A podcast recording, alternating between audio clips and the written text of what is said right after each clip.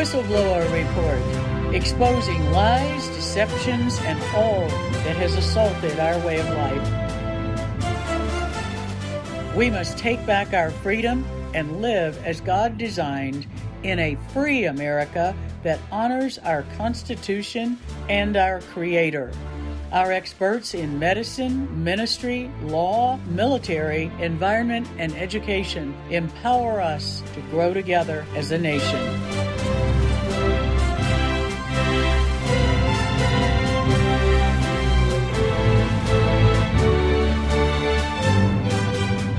For such a time as this, the Whistleblower Report offers truth and solutions.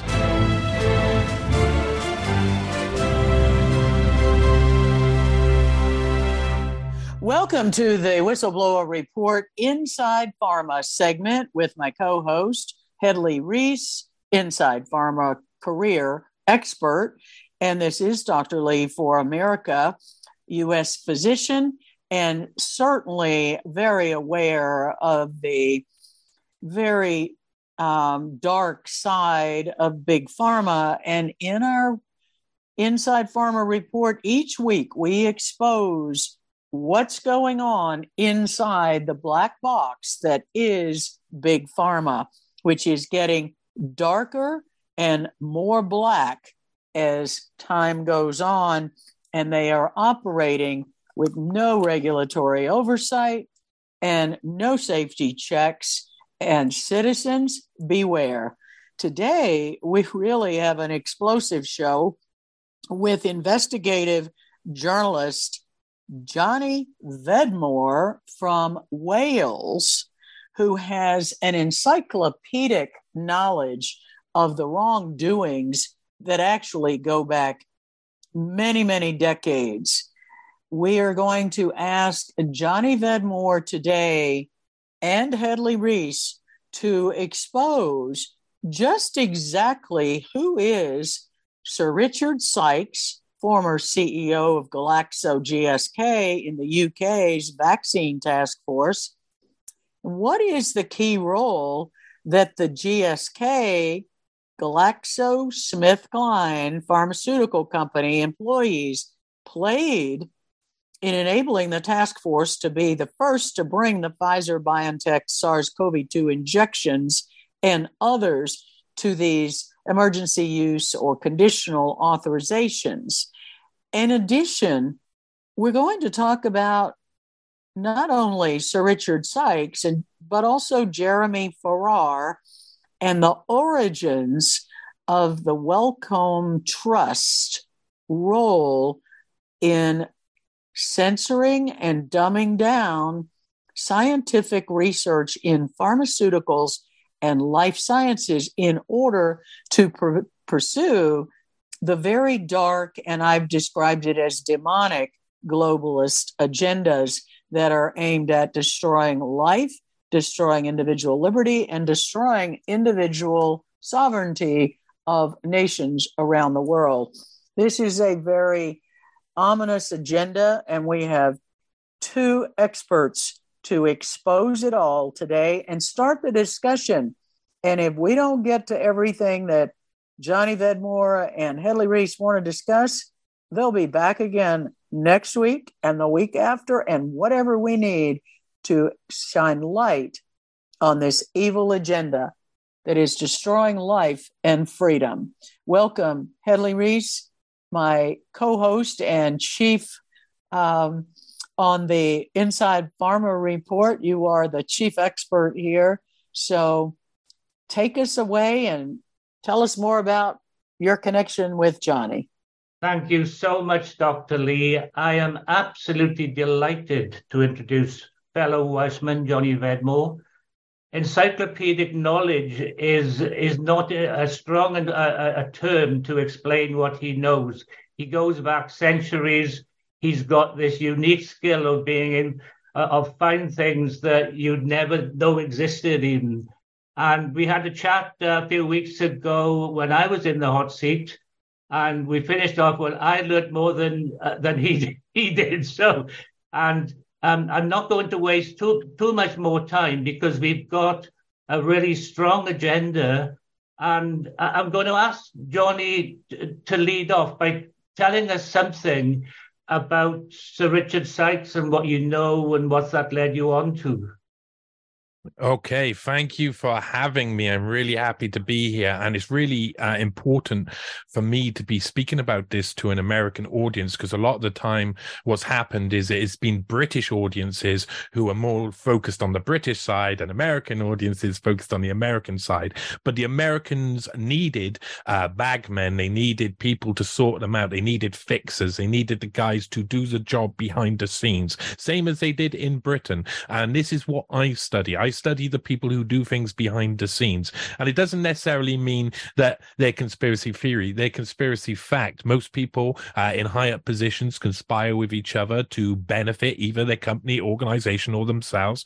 And so that's all, all what I do. And uh, trying to understand the proximal origin paper is where I started. Um, really that that was uh, brought on by me doing research for a Whitney Webb article for Unlimited Hangout, uh, which looked at the Wellcome Leap program, and uh, my job was to study Jeremy Farrar, and I found him an extraordinary character, really rich in history, and found uh, lots of things in his past that, that became anomalies and led me down this path of trying to understand uh, this group of actors that are kind of like, I'd say, like a mafioso wing, an unaccountable mafioso style, medical mafioso uh, style uh, group who are given the hardest tasks to do. I mean, it, it, the group I'm going to discuss includes, like you say, Richard Sykes, who likes to be known as Dr. Sykes. Uh, and he, he he was a very uh, he, he came from Huddersfield originally. Um, went to Royds School, which um, was where Wilson went, um, and so the, the prime minister, and and so he, he had a, a very interesting background, obviously, and he was from a very elite family, it seems. Um, but his uh, entry into the world of medicine was really um, going to America, which is very interesting um, because it was the Squibb Institute where he went in 1979 where his career really started to begin. And then when he came back to Britain, he went back to work for a company he'd worked for before being at the Squibb Institute, and that was Glaxo. Um, of course, back then uh, it wasn't GlaxoSmithKline. There was um, Glaxo, and then it was Smith SmithKline Beecham, and there was the Wellcome Trust. Um, well, not the Wellcome Trust yet. It was actually um, Wellcome PLC, and in America it was Burroughs Wellcome. It hadn't yet formed into the Wellcome Trust. That wouldn't happen but until not between 95 and 2000 was really headed on by Richard Sykes. He's such an important person to understand what we're seeing happening all over the world. He's such an important person. He's a guy who creates the idea of the infrastructure, the the where the infrastructure should lead you, the objectives, and how to basically win the battle before going on the battlefield and take over everything. He redesigned the entirety of how research is collated in a way that is fundamental today um, and allows these people power over the research, what research is seen and what research isn't seen, what research is accepted and what research isn't, and allows them to create papers, papers that uh, that are myths rather than science. You know, use very clever wording to go around the mulberry bush, but never tell you anything. Um, part of the part of the reason why they ended up being the people who were were chosen for the proximal origin of SARS-CoV-2 uh, paper. That was a really important moment where they revealed their true face to the world. I think it, it shows how fundamentally um, important the whole COVID agenda was. Uh, that they would be willing to reveal their their face. I think it shows that we're so far along in the medical um, uh, uh, dictatorship, this dystopia, they were so far along that they now no longer mind showing their faces. Because if we go back to the beginning, uh, where uh, Sykes comes back to um, uh, st- to work in Britain for GlaxoSmithKline, he's basically, I think, deputy head of research for GlaxoSmithKline throughout the 80s. And um, he in the 90s, he would make all of these changes, but he needed other people. I mean, Jeremy Farrar is really important, but one of the most important people to this this time is a guy called Roy Anderson. Uh, and Roy Anderson um, is the mentor of Neil Ferguson. Uh, in he was uh, the head of the Wellcome Trust when Jeremy Farrar was originally brought in by Edward C. Holmes. Um, and these are the guys I've studied. These are the guys I've looked at. These are the sort of uh, figures that are really fundamentally important to understanding what happened. Because Jeremy Farrar is an extremely interesting figure.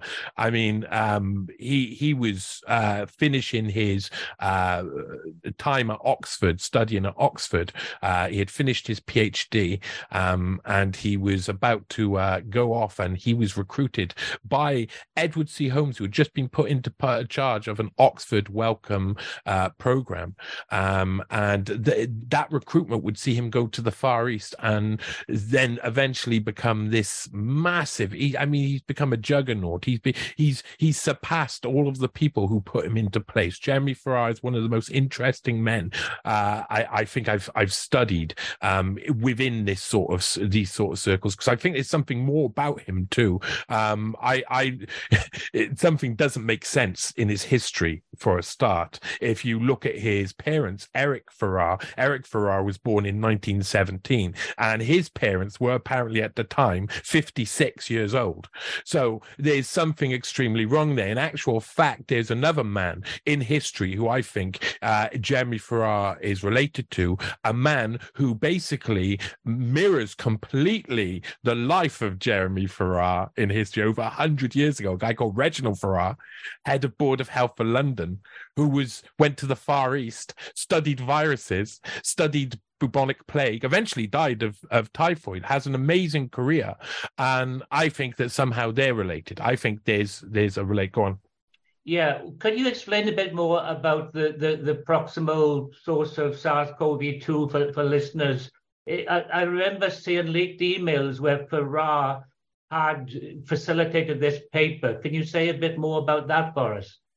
Yeah, we we have the Buzz uh, feed news l- leaks that came out. They managed to get um, a freedom of information request, managed to get a load of uh, um, emails that were happening behind the scenes, and it basically it showed that Whitty and um, Fauci were both uh, subservient to Farrar. They actually uh, they they hand over all control to everybody. They say everything. The organization of not only the you know the proximal origin paper was not only organized by Jeremy Farrar, but the organization of the entire plan for the vaccine rollout, uh, the vac- the response to the pandemic, everything will kind of go through Farrar in some way. Basically, he's the man who does everything. And it was like all of the American and British saying, here you go. This is this man who has been, uh, who is the head of an organization, which you have to understand how Wellcome Trust really was forged, how that was forged, because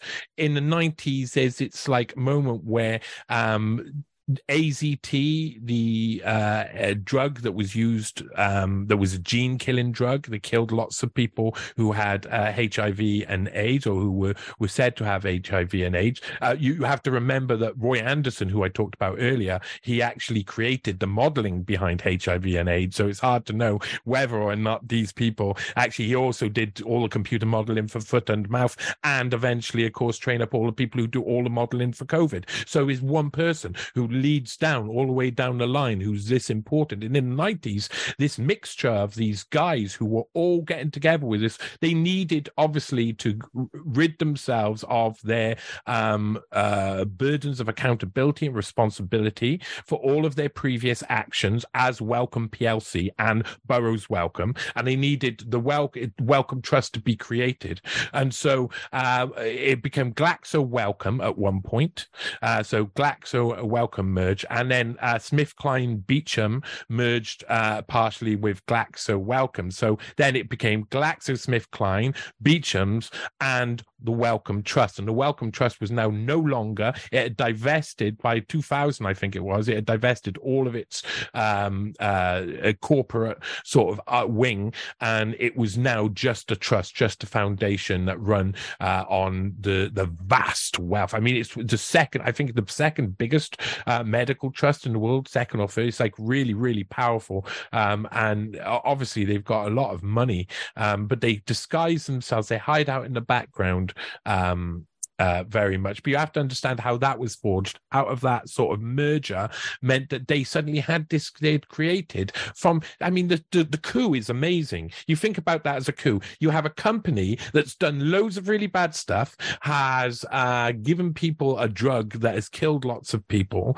um, and now is just going to disappear just disappear all of a sudden and no one's going to be held accountable. In actual fact, they're going to set up for the next round of fraudulent behavior because these people are responsible for nearly every single, I mean, these five people are responsible for nearly every single uh, attempt to start a pandemic worldwide. The bird flu pandemics, foot and mouth, uh, BSE, all of them were these guys in central positions, especially Roy Anderson.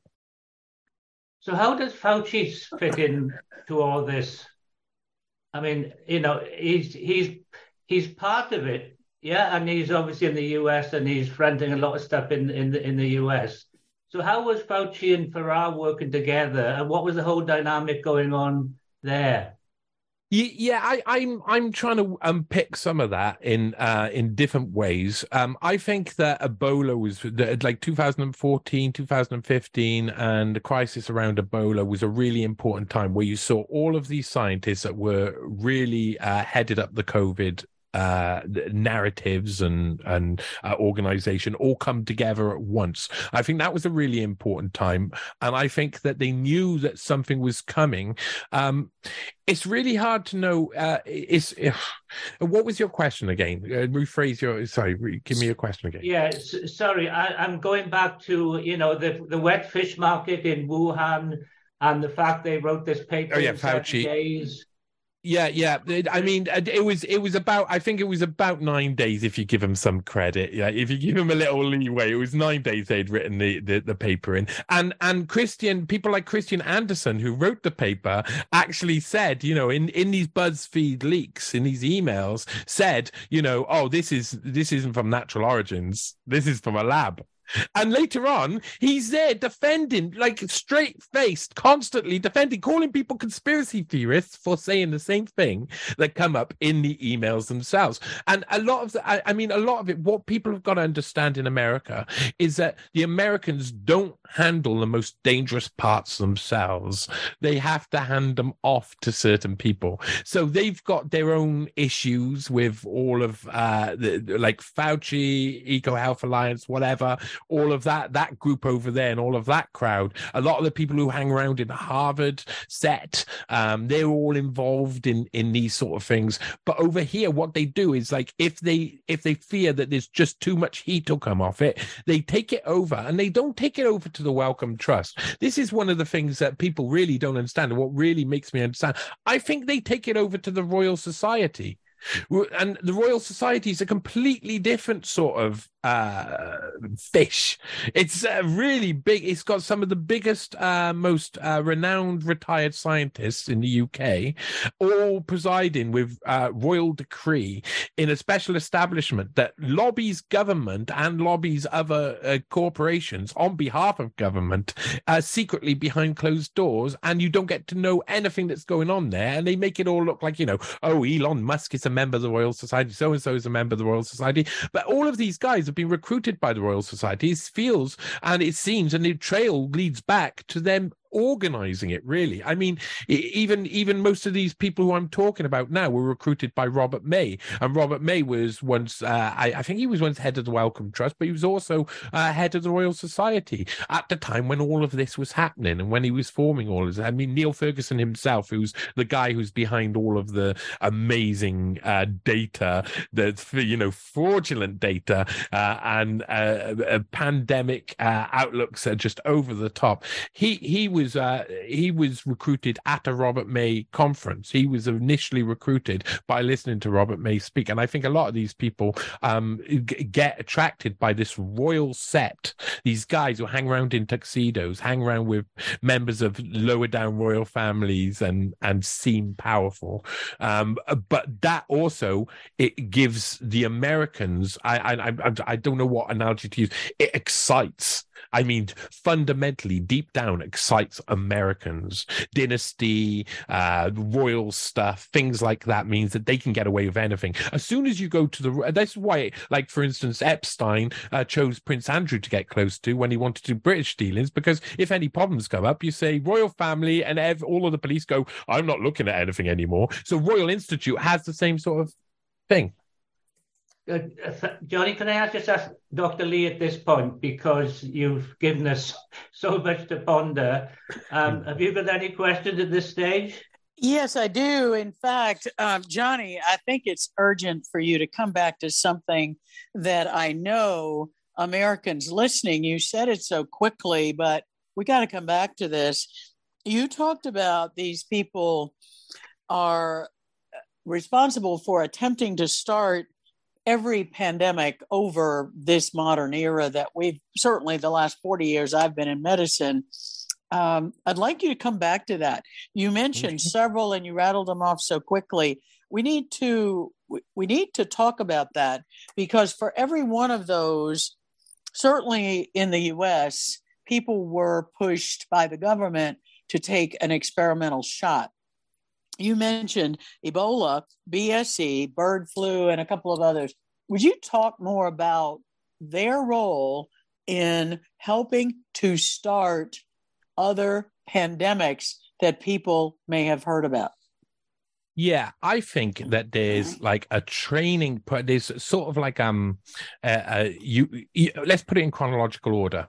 Let's start off. Roy Anderson first comes to prominence in media, on radio, etc., um, when he's talking about HIV and their first model in HIV, and they're telling people HIV will that be out of control. It's going to be a pandemic. It's going to be everywhere. And then they sell them the drugs that, of course, kill a load of people, but they make a load of money off it. The next, uh, about five years down the line, it's actually happening at the same time as that within the late 80s and, and culminates in inquiries in the 90s. You got BSE, so bovine spongiform encephalopathy mad cow's disease, and what they've what what uh, who's involved in uh, spreading the idea that it could spread all over the place. Roy Anderson, who again is there as head of the Wellcome Trust, saying, "Okay, we need loads of funding for this." At the same time, they're still feeding um, the government officials and people linked with him, uh, uh, uh, excusing the fact they're feeding contaminated beef to cows and um, offal to cows, and then saying, "Oh well, you know, uh, it's not going to do anything; it's all going to be fine." So they're kind of trying to manifest, it seems, a virus. And okay, we, we go to um, 2000, where Roy Anderson leaves Oxford University, uh, sets up um, a unit for a disease, a um, animal disease that hadn't hadn't been around um, for uh, 30 years, foot and mouth in the UK. In December of 2000, uh, Roy Anderson set up a team that was there, including Neil Ferguson and all of his uh, rest of his gang, who were there to study foot and mouth as though it was like a present danger. It hadn't been around for 30 years. Three months later, four months later, the whole country is locked down because of uh, foot and mouth all around the country. Supposedly just happened uh, in in um, May, March or April, um, but they, they they had been put in charge of doing that. And then they said that, you know, they went to the people, uh, Roy Anderson, Neil Ferguson went out to the people and said, this is going to be so deadly that you're going to have to not listen to any of this advisory panel that you normally listen about to this subject. You've got to put us in charge. And they said that to Tony Blair. And Tony Blair gave them all out power. And it was coming up to the elections. Because it was coming up to the elections in the UK, that forced Tony uh, Blair's hand to say, you have all power. Don't listen to the usual committee of people who speak speak sense and and all have a, a, like a conversation. Let's just leave Roy Anderson make pyres full of eight million cattle burning in the countryside and lock down the entire countryside. No more ring vaccinations like you would use for foot and mouth. No, no, we'll do this. Now after that, um, they were they were given they were treated as heroes. They were given honors in the New Year's uh, uh, Queen's New Year's honors list. And what what that means they're going to do? What does that mean they're going to do? Well, within the next few years, they're trying to convince everybody that bird flu is going to be um, everywhere. They're warning about it. They go around. In actual fact, Jeremy Farrar is one of the people who discovers the bird flu outbreak that they say is going to kill something like 200 million people or something, uh, and d- kill something like f- a few thousand people uh, officially. That's whether or not the actual tests that were used to test for bird flu could be trusted. Um, that was a really weird one. World Health Organization turns up. They test the the family who was supposedly have bird flu. Uh, I think it's in Thailand or somewhere like this. Um, it's in Asia anyway. Um, they come up. They say no, it's not bird flu. It's all fine. And um, uh, Jeremy Farrar sends his mate back when the World Health Organization has gone and retest them again. And suddenly they find bird flu. And then they they they say, oh, we need to call out for a pandemic. And, you know, worldwide, this is going to kill 200. Neil Ferguson's makes models multiple times for bird flu over the next few years that say hundreds of millions of people will die. And he, these models are all faked, all there to, to scare us, to give us this fear. So they're trying to spark these pandemics all throughout, and none of them caught on. You know, then you see them do the same thing. Ebola was one of the scariest. You know, it's such a, a quick. It seems like it's such a quick burnout disease that there's no uh, possibility that it could actually end up in a massive pandemic. But it scares people, so they want to tell people that it's going to be. Sorry, go on. Well, yeah. one of the things I want to just comment, Johnny, we, we can pick up the Ebola after the break. Um, but this this is critically important for people to understand. And of course, I can come back and add the perspective on what Fauci did in HIV that led to many, many excess thousands of death because he blocked treatment for pneumocystis pneumonia, which was really what was killing people. Because I was in medical practice in the 80s when HIV broke out. And Fauci had a very dark and dangerous role then, which never really got adequate attention and led to him still being the health dictator for America in the COVID pandemic. Let's come back to all of this after the break. This is Dr. Lee for America with the Whistleblower Report Inside Pharma with Hedley Rees and Johnny Vedmore, investigative journalist from Wales. And we will be right back. Check out our website, www.truthforhealth.org. And for those of you that want to listen on demand to all of our whistleblower reports, simply go to www.whistleblowerreports.org and you can play them all right there and see all of the topics that we've done exposing the evil agenda that has been going on through the COVID pandemic and developing for years before that. We'll be right back after the break. This is Dr. Lee for America with the second half of the Whistleblower Report Inside Pharma with my co host Hedley Rees and investigative journalist Johnny Vedmore talking about the extraordinary black box in England that has been going on in the planning of so many of the pandemics that I recall over my 40 years in medicine. And each of these episodes, I remember what was happening. I remember the push for a vaccine. I remember the fear campaigns. The playbook has been repeated over and over again. So you had listed HIV, uh, mad cow disease, foot and mouth disease. And I remember the horrific situation with the slaughter of all of these livestock in England.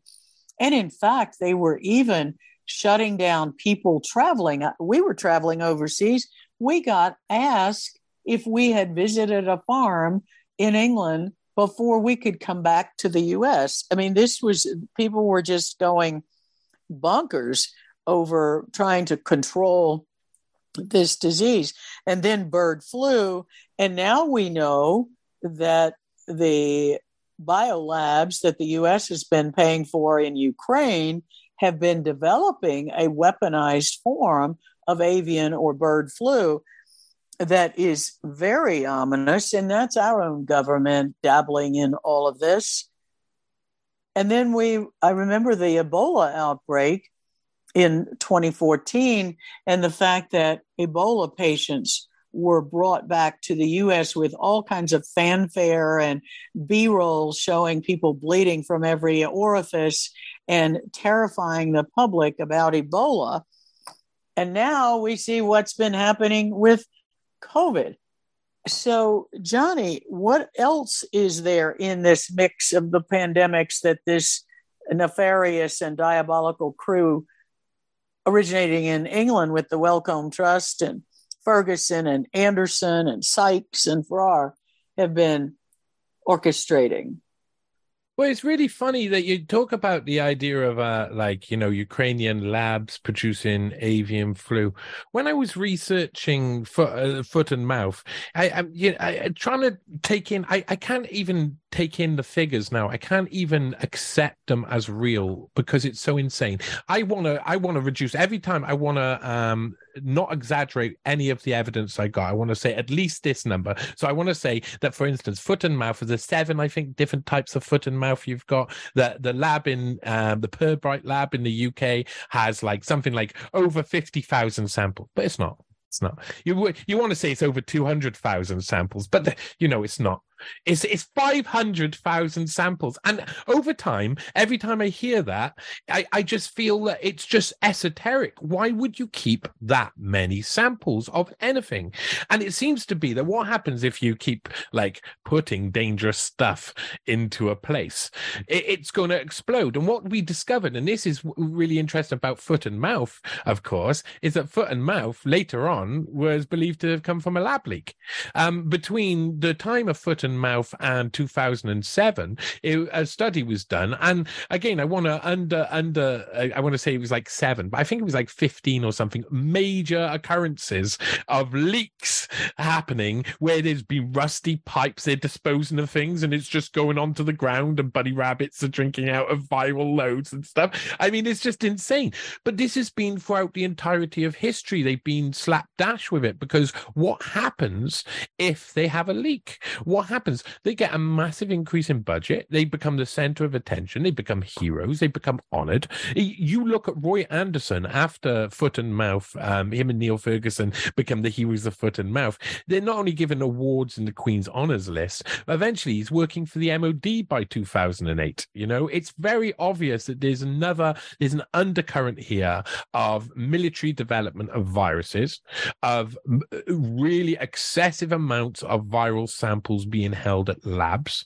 And this only benefits, this doesn't benefit research. You don't need 500,000 types of something that can kill a load of things to know what, what they do. You, you can, you can narrow it down. You can be safer. But this is, again, like I say, we say slapdash. I think that's one of the things we see. They want it. They want us to feel like we're always very close to it because they're going to create that as well. And that feels like something that's been present in the past over a hundred years. These people like to have viruses going around. They like to have that control. It gives them ultimate power, and we've seen it. And at, at the time, that ultimate power is almost you can't argue against it. People call you all sorts of names for saying, don't give away this sort of power. Don't let them experiment on your children. Like that seems like obvious. That'd be the easy argument to use with everybody. These guys are beyond, I mean, if you actually listen to them speak, they're beyond understanding how we think, how we act, how we are because they do seem like they're a complete elite. They're a, a, a, they see themselves as different from us.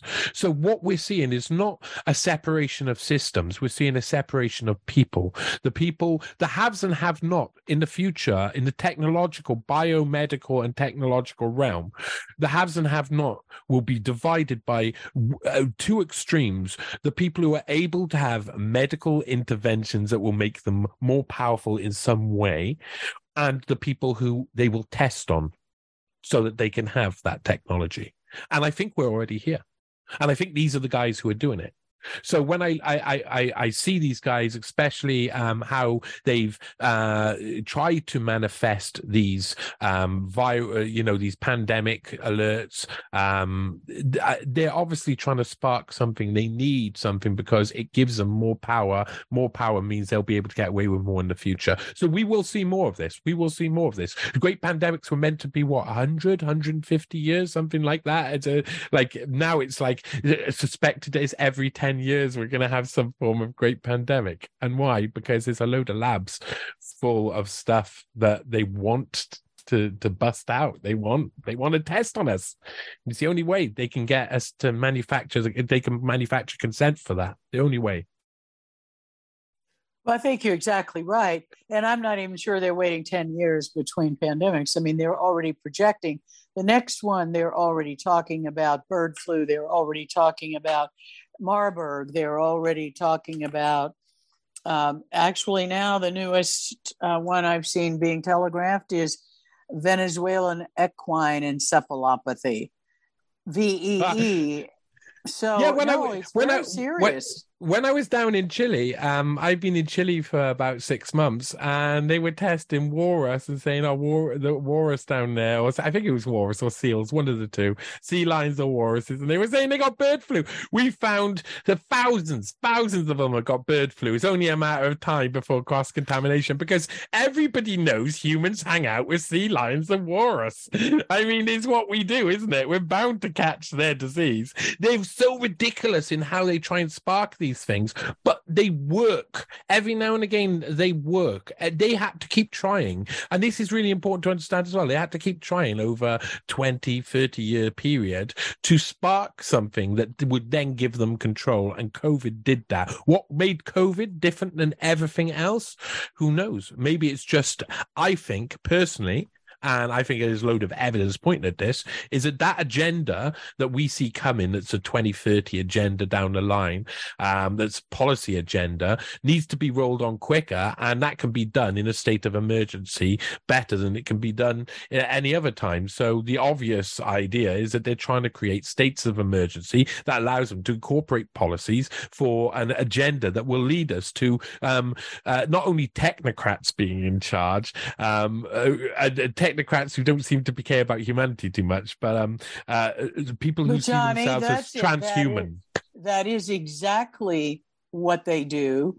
It, the the weapon is fear, and it leads to people submitting to totalitarian control and the state of emergency. And you may have already found this, but the state of emergency being used as a means of global control goes back to the beginning in the 1994 Egypt Population Accords, followed by the 2005 International Health Regulatory Agreement that was signed by 196 countries, putting the WHO in charge of a public health emergency of international concern.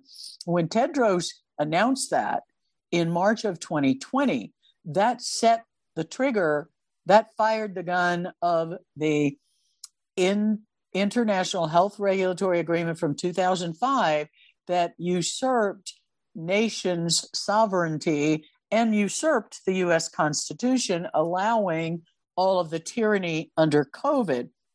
But the other thing to keep in mind is that this is all leading to the global control through digital IDs, digital currency, vaccine passports, smart cities, keeping people imprisoned in their little area, geofencing and all of the other technology.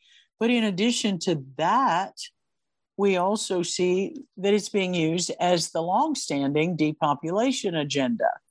So there's no question but what the constant ginning up the fear is used to terrorize the public into submitting to totalitarian one world control.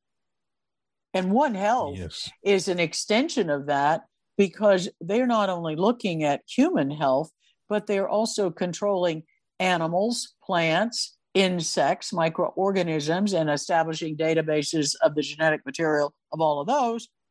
Plus, they're now using that as a means of controlling the quote health end quote of the climate and claiming climate change is another emergency when in fact what they refuse and and it doesn't serve their agenda to acknowledge that carbon dioxide emissions are critical for the health of vegetation that provides the oxygen for humans to live. So when you talk about John Kerry's idiot statement, in fact, diabolical statement, to reduce carbon emissions hmm. to net zero, well, that's designed to kill people. It's not designed to help the planet.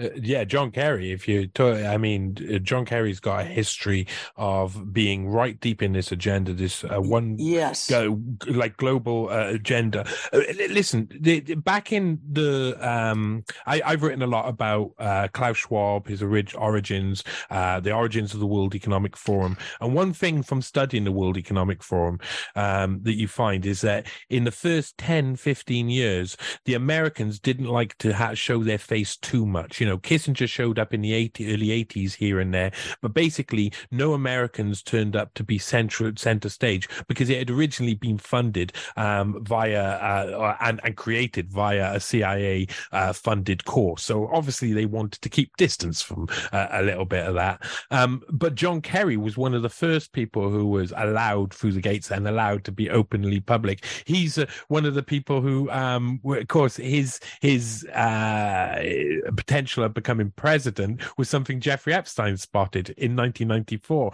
and started funding his campaigns up until about 2002. I mean, th- these are the uh, he's one of my main suspects for meeting with Jeffrey Epstein and uh, Nicole Junkermann in the the the, the Wexner uh, mansion out in there. These people are extremely dirty. They've got their hands in every fingers in every single pie. This is uh, something that goes back as well when you're talking about depopulation agenda. It all goes back to the same time. There seems to be two periods of extreme interest. There's this period of the uh, late 60s, early 70s, especially 71, 72, 73, where um, IBM are working with Club of Rome and they're looking at limits to growth and they're advertising that out through this new World Economic Forum, which is called the European Management Symposium. And at the same time, uh, uh on IBM scholarships, people like Roy Anderson, who are also working under the same, being trained under the same umbrella.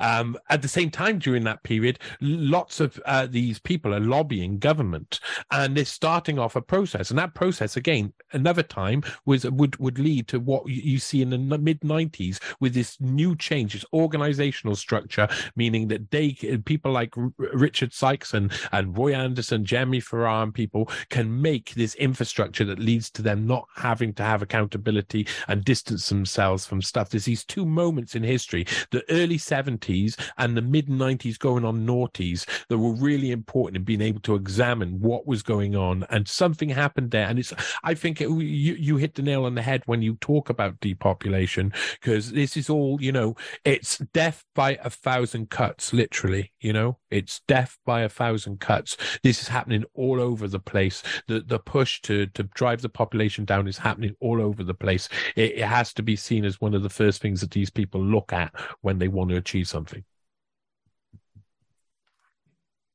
I think you're exactly right, and and people have a hard time wrapping their mind around it.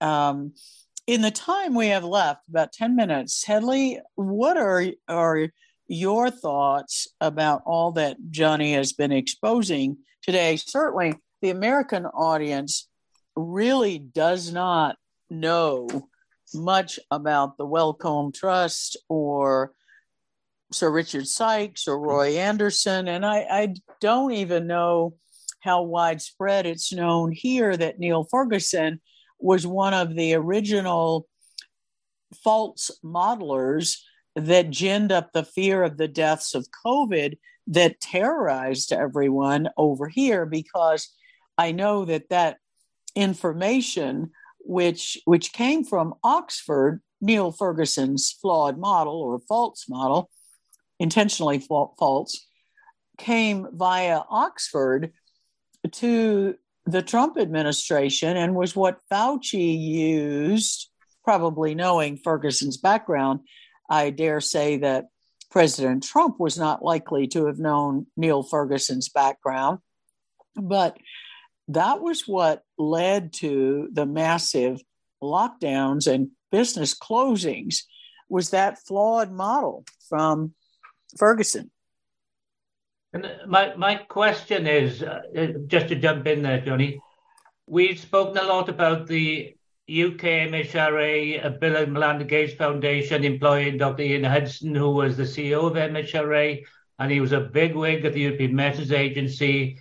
So Gates has captured the global healthcare regulatory system. And um, so, but I, I, this is obviously a much, there's a much bigger picture, but this is part of it. The UK, we've called the test bed for the SARS-CoV-2 injections uh, because they've done the regulatory piece. So how, how much do you think the UK, England, whatever, are sort of central to this whole thing?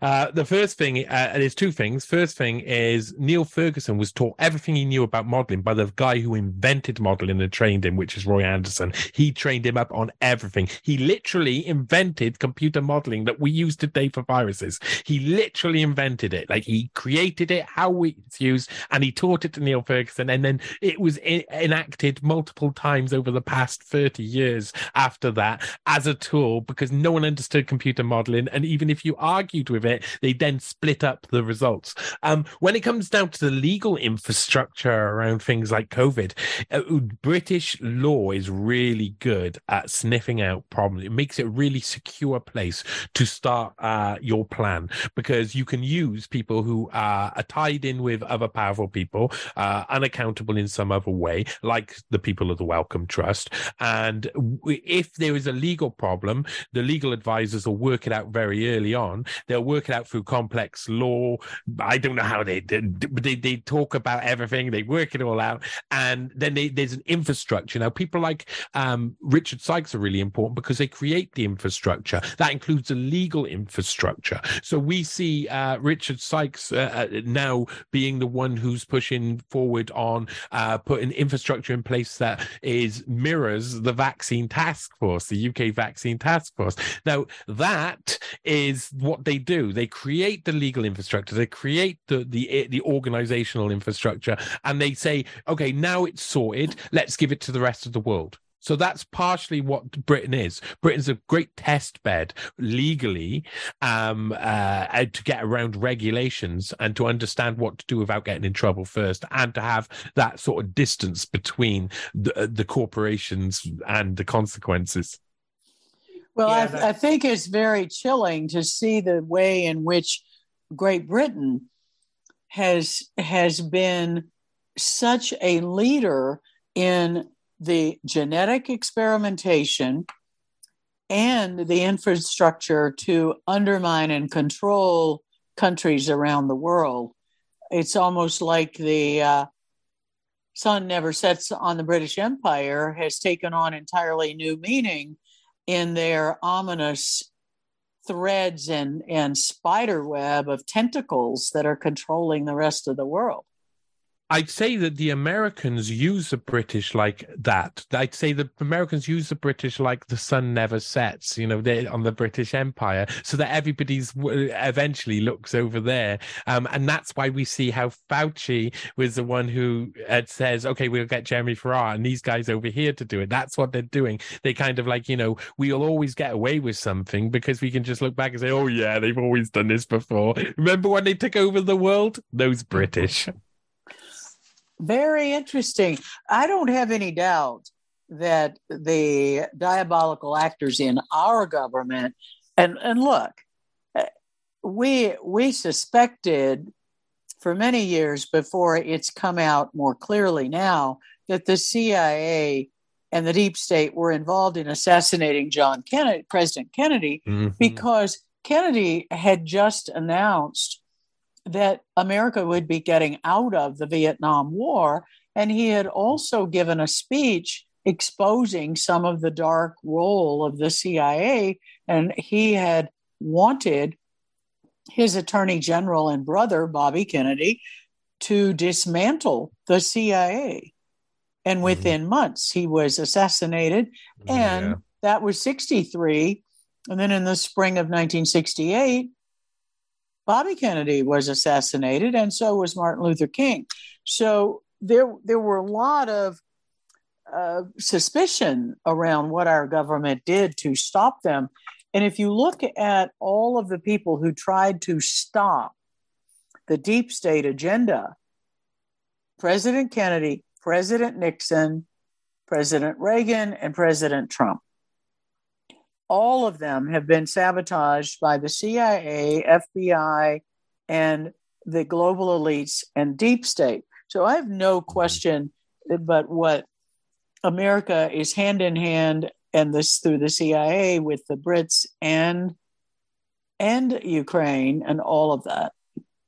Yeah, I think the big leaders can't get power unless they somehow sell out a part of themselves to the CIA. And that's what you saw, especially with people like Nixon and Reagan, where, I mean, Reagan had to have George Bush, who had been the head of the CIA just a few years before, to uh, to be his running mate. Otherwise, he wasn't going to get in. You know, they have to do some form of deal with the devil. Nixon's administration was covered. I'm, I'm about to publish an article which will go there, um, and it just covered in CIA actors all over the place. And you're right, you're very much right. At, at that point, like how the pharmaceutical industry is today, the war industry, the perpetual war industry, was yes. something that you could not touch back then because if you touched it, they would kill you. They would kill you quick, and they did kill people quick. Yes, you're exactly right. Hedley, your comments as we come to almost the end today. Well, yeah, this is stunning, in there. I I sort of I know bits of it, and I I know a lot more now about what what's going on. So I've been in an industry which has been falling apart inside pharma for the last forty or more years. Um, I had no idea this was going on, um, and it's so important to know it so that in some way there's a way of stopping it. it uh, and you know, it's it's so big. I just like to hear uh, your views, Johnny and Dr. Lee, on you know what happens next.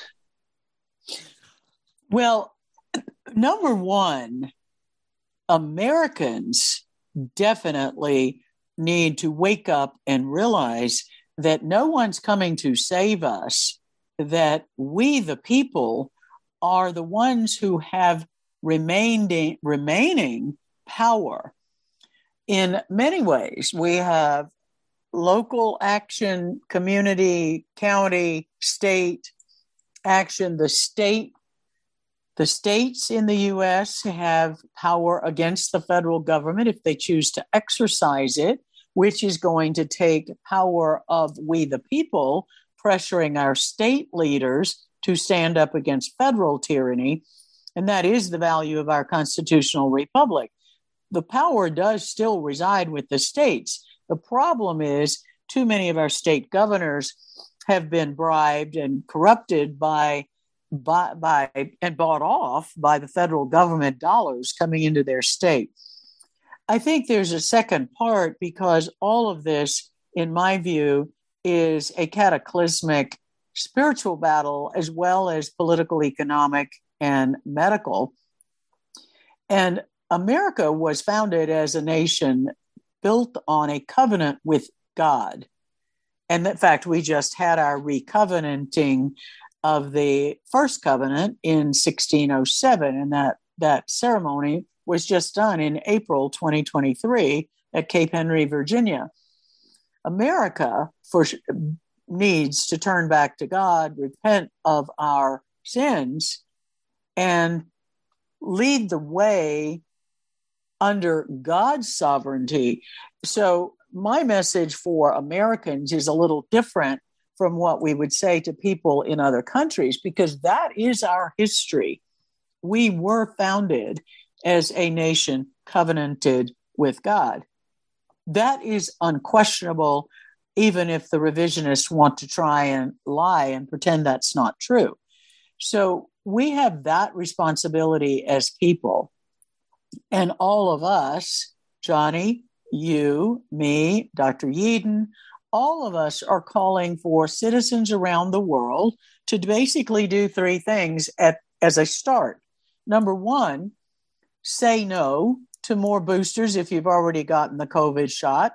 Don't don't get additional shots that are mRNA shots. Number two, say no to the digital currency. And number three, resist the 15 minute con- city control of your life. And then come together as free citizens, free human beings under God, and organize in your countries, as we're seeing in France and Germany and the Netherlands, and we're seeing people in England speaking out. So I think we all do have power. And I want to thank both of you for being here today because this is a critically important area. And I really do want to invite Johnny back because I think he's bringing in some critically important connections, things I know from my American history and my activism on these topics going back many years, not just COVID. And what Johnny knows from his even more in depth work and research, we need to be bringing this in. So, Hedley, we'll talk about getting Johnny more involved. And I want to thank both of you for being with us today. This is Dr. Lee for America with Inside Pharma Whistleblower Report.